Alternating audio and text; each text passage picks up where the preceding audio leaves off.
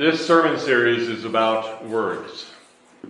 Good words of blessing that remind us that we are reconciled to God. We've been wandering, and we need God's blessing to remind us that He hears us, that He loves us.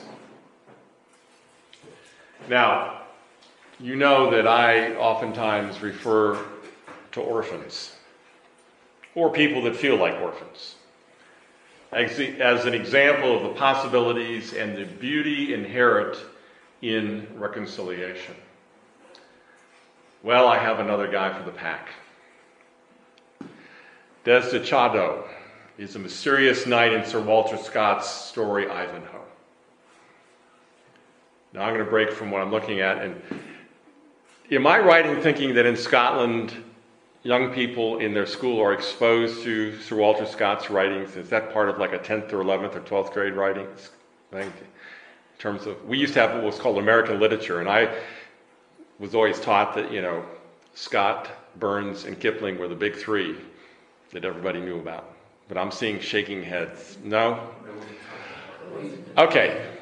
But at least in this crowd, most of you know at least who Ivanhoe is if you have not read it or seen the movie or read the comic book. But he's an orphan figure. He's been disowned, disinherited by his father.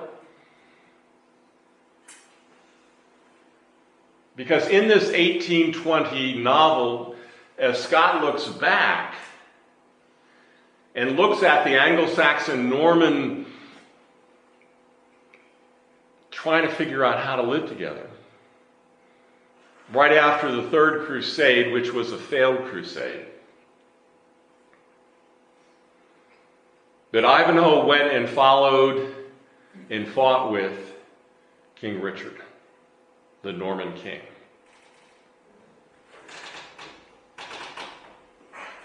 And what this story is ultimately about is the beauty of reconciliation in a lot of different relationships. But Desdichado, Ivanhoe, as he sits up on the horse in borrowed armor, because he doesn't want his father to know he's back from the Crusades. And so he gives this name reflecting his orphan feelings. But see, it's complicated. Because if you're going to have a complicated relationship, you've got to have a love story, right? And love stories are often about reconciliation. So that's where Rowena comes in. And she has a bloodline back to the kings, and Cedric, Ivanhoe's father, wants her to marry Lord Athelstan. Stain, I guess it's Stain actually, a Saxon. Because he has not given up on the Saxon thing, even though Harold lost to, Nor- to the Norman king, William the Conqueror. And there is kind of a humorous scene where they think that Athelstan has been killed, and they lay him out and they're having a funeral. His mother is there, everybody else is there, and all of a sudden he wakes up. And so you have this man who would be king who wakes up in the story and he, he has kind of some revelations that are going to bring about reconciliation because he is willing to bend the knee to Richard. To say Richard should be the king, he is the king. He pleads with Cedric to let Rowena marry Ivanhoe, her true love. But the important part is that he begs Cedric to forgive and to love his son again. And so we see this, this scene of, of a blessing that represents both the blessing of the inheritance being restored, the relationship being restored, of what was brought and devastated by a decision the son made, that that relationship has been healed and forgiven and they are reconciled.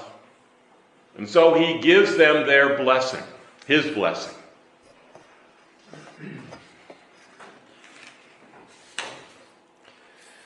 So we have Ivanhoe, forgiven, restored, blessed. Desdichado is no longer, but now is the blessed heir. See, we have a lot of people who feel like they're um, disinherited, cut out of their families. This was something the Beatles knew about when they wrote, All the Lonely People, Where Have They Come From?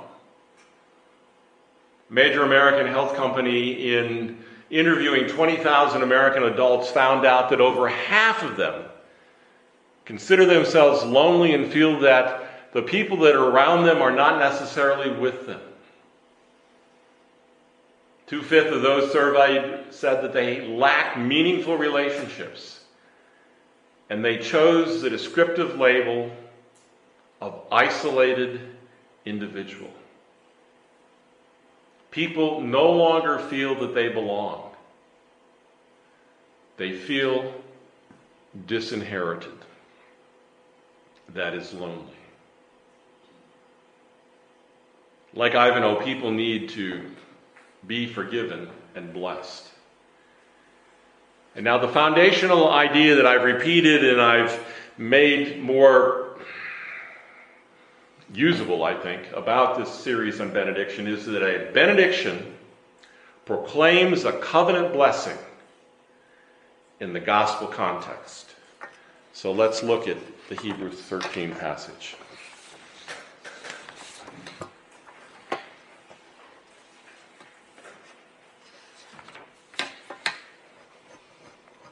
Now, when I was reading and studying this and thinking about it, to sum it up, as I've summed up the whole series, the simple sentence is that the God of peace equips you to give him glory. This idea of the God of peace being at the heart of this benediction goes back to that great benediction in Numbers chapter 6 when it says, At the end of the three lines, the Lord lift up his countenance upon you and give you peace. That was something that Aaron and his sons, generation after generation, were to give to the people of Israel. So that when Zechariah was filled with the Holy Spirit and was prophesying about his son, that he would guide their feet into the way of peace.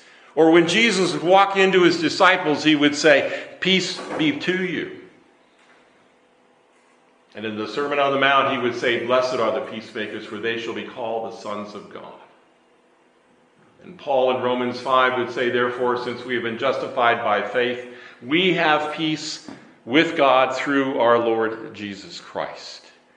And of course, most of us remember that peace is part of the fruit of the Spirit.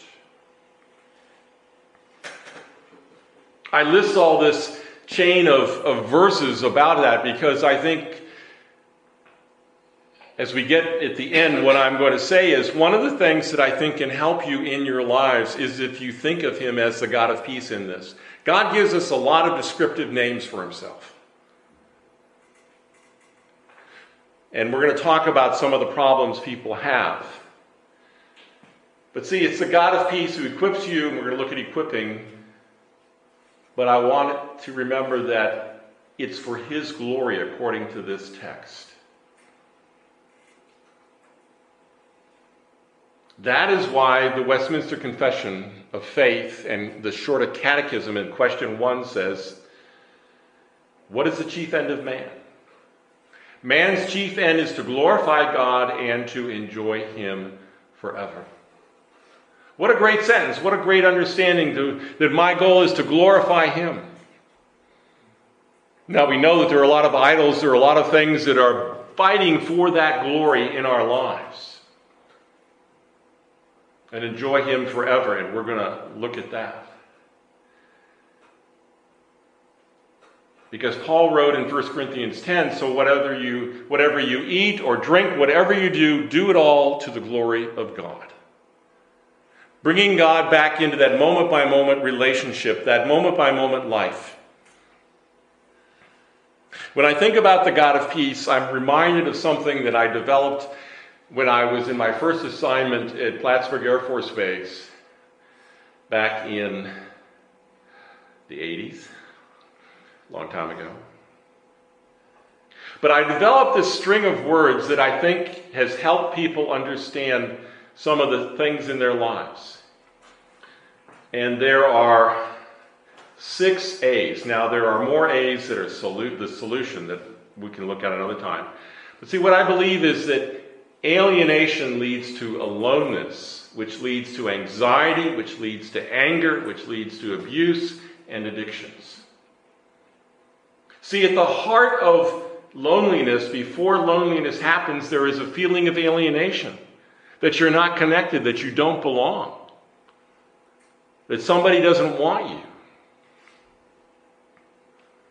So, what the God of peace reminds us of in a very practical way is that God has made peace with us. We are not disinherited, we are the children of God.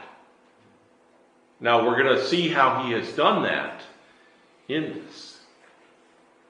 Now, part of this, this benediction and part of his redemptive story is this phrase in here Jesus, the great shepherd of the sheep.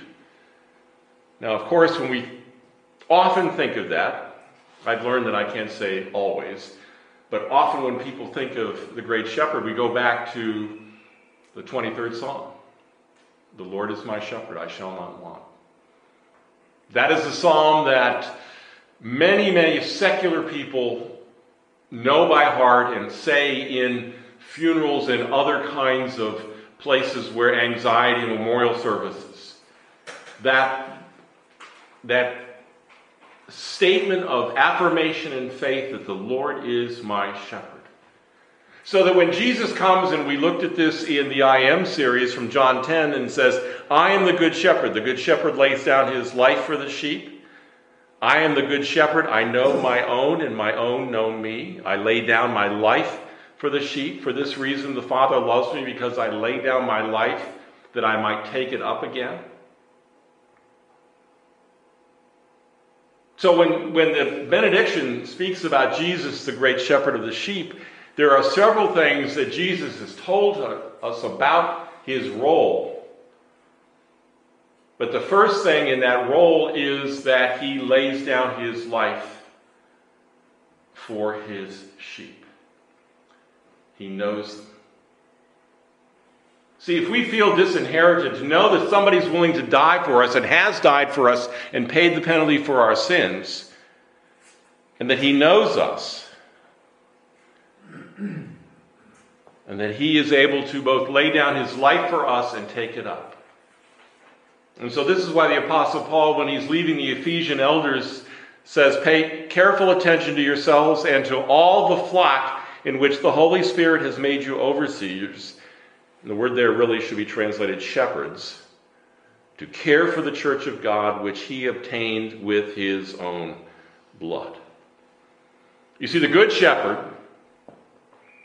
through the Holy Spirit, appoints other shepherds to care for the flock. And that is a Holy Spirit relationship. When I remember back to taking my ordination exams and I was getting ready for that, and I, I read this passage, to have that awesome responsibility that the Holy Spirit is upon you as a shepherd, as an elder, whether you're a teaching or a ruling elder to care for the church of God, which he bought with his blood. That's why this passage of Jesus is shepherd of the great sheep is just so important. But when we think about him laying down his life, this other passage that's in this benediction, that he was brought back from the dead by the blood of the covenant. See, he was part of the Father's plan. The Father loved him because he was willing to lay down his life and take it up again. He said in the garden that he wanted to do the Father's will, not his own. When we think about the blood of the covenant that was shed for the forgiveness of sins, when we think about lifting up the cup, the chalice, whatever you use in a communion service, that in that simple little element that you drink, that it is both, according to the Word of God, the blood of the covenant, that thing that binds us together. And the next sermon series that we're going to be having will be on the covenant. We'll see in more detail from the Old Testament about the blood of the covenant. But yet, that simple little drinking from the cup reminds us his blood was shed for the forgiveness of sins. His death had a purpose, it had a meaning. It was part of God's plan. That Jesus was brought back from the dead by the blood of the covenant. Now, it's all of grace. What I want to do right now is I want to read you two semi extended passages from the book of Hebrews about that grace and about the covenant. From Hebrews 8, beginning at verse 10, it says, For this is the covenant that I will make with the house of Israel after those days, declares the Lord. I will put my laws into their minds and write them on their hearts. I will be their God, and they shall be my people. And they shall not teach each other his neighbor and one his brother, saying, Know the Lord. For they shall all know me from the least to the greatest for I will be merciful toward their iniquities, and I will remember their sins no more. So, in this blessing, in this covenant, when we see Jesus the shepherd, we see him coming back from the dead by the blood of the covenant. We need to remember, as he quotes from Jeremiah 31, I will remember their sins no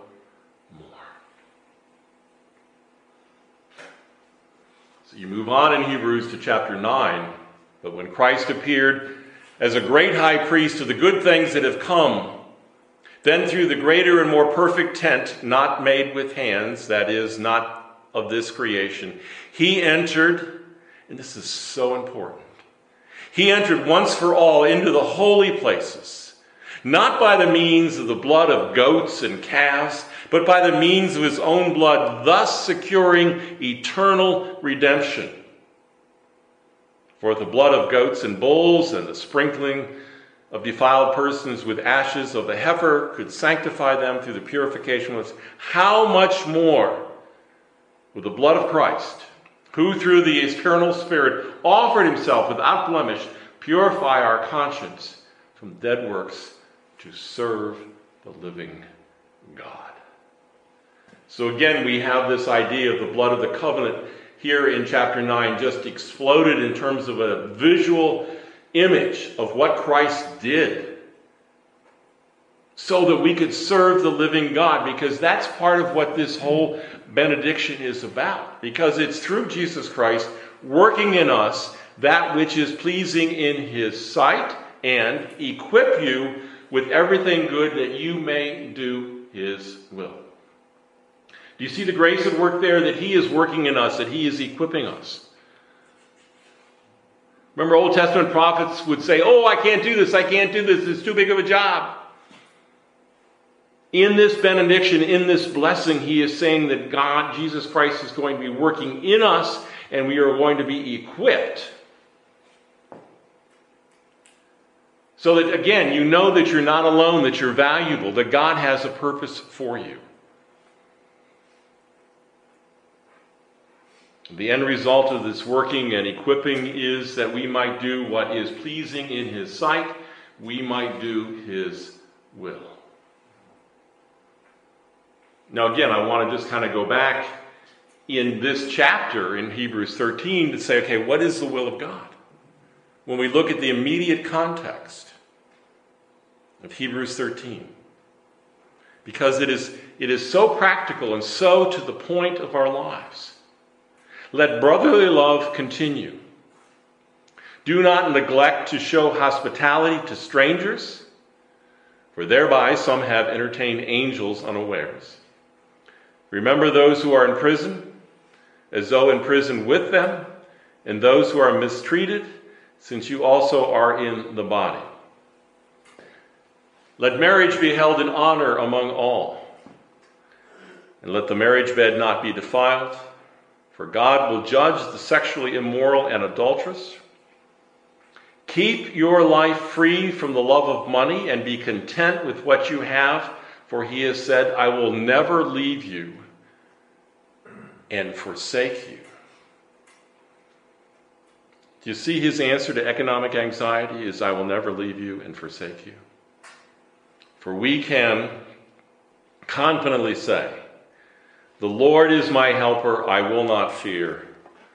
What can man do to me?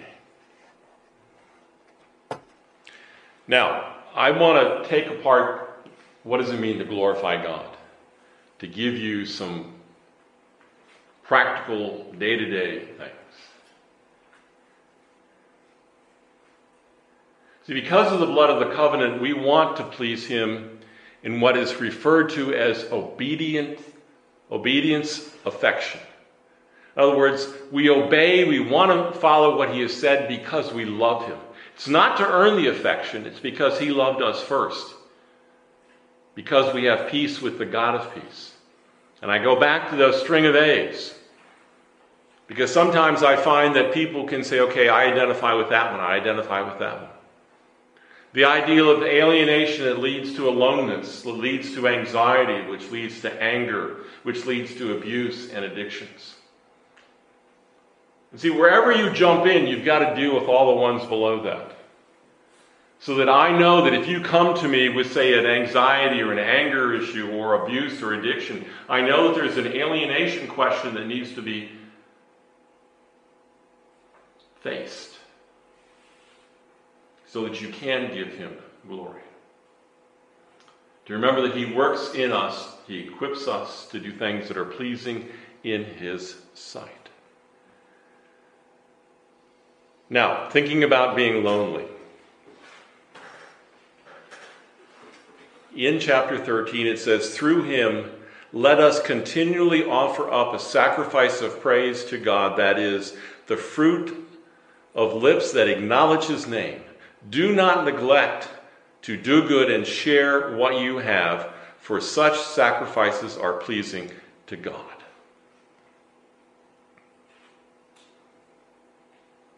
You see the two fronts of attacking loneliness, getting the attention away from you, he says.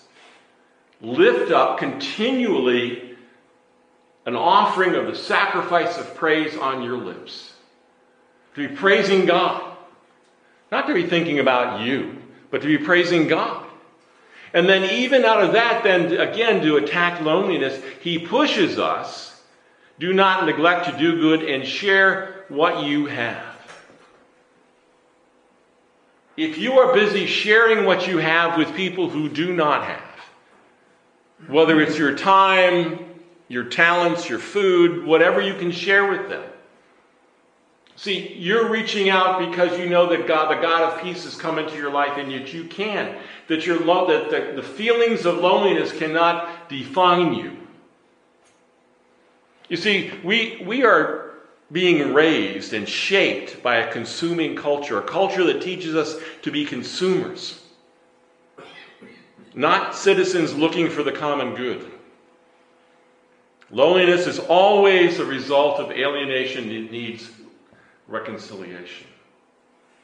Remember Ivanhoe, Desdichado. Alienation needs to be faced, repented, and forgiven to deal with loneliness. In my final thoughts, I want to leave you with two word pictures to remember and reinforce as you fight off alienation. First is that simple little phrase at the beginning of this benediction the God of peace. If you feel anxious, if you feel disconnected, think of the God of peace. Think of what he has done. And then I love that image of the great shepherd of the sheep. Shepherds are there to be with, to protect, and Jesus says to lay down his life for us, to take it up because of the blood of the covenant, so that we know that our sins are forgiven so you can share what you have. So let me read it again before we sing our last song, and then I'll pronounce the benediction. I even thought of in the future, we, we have it on this one, but writing them out because I don't want the benediction, two or three verses, to kind of be a throwaway at the end of the service. I want benedictions to start haunting you in your memories, to realize that you are blessed. That God has made the decision to bless us as part of our identity, that we are reconciled, that we are heirs. So, hear now what God said through the writer of Hebrews.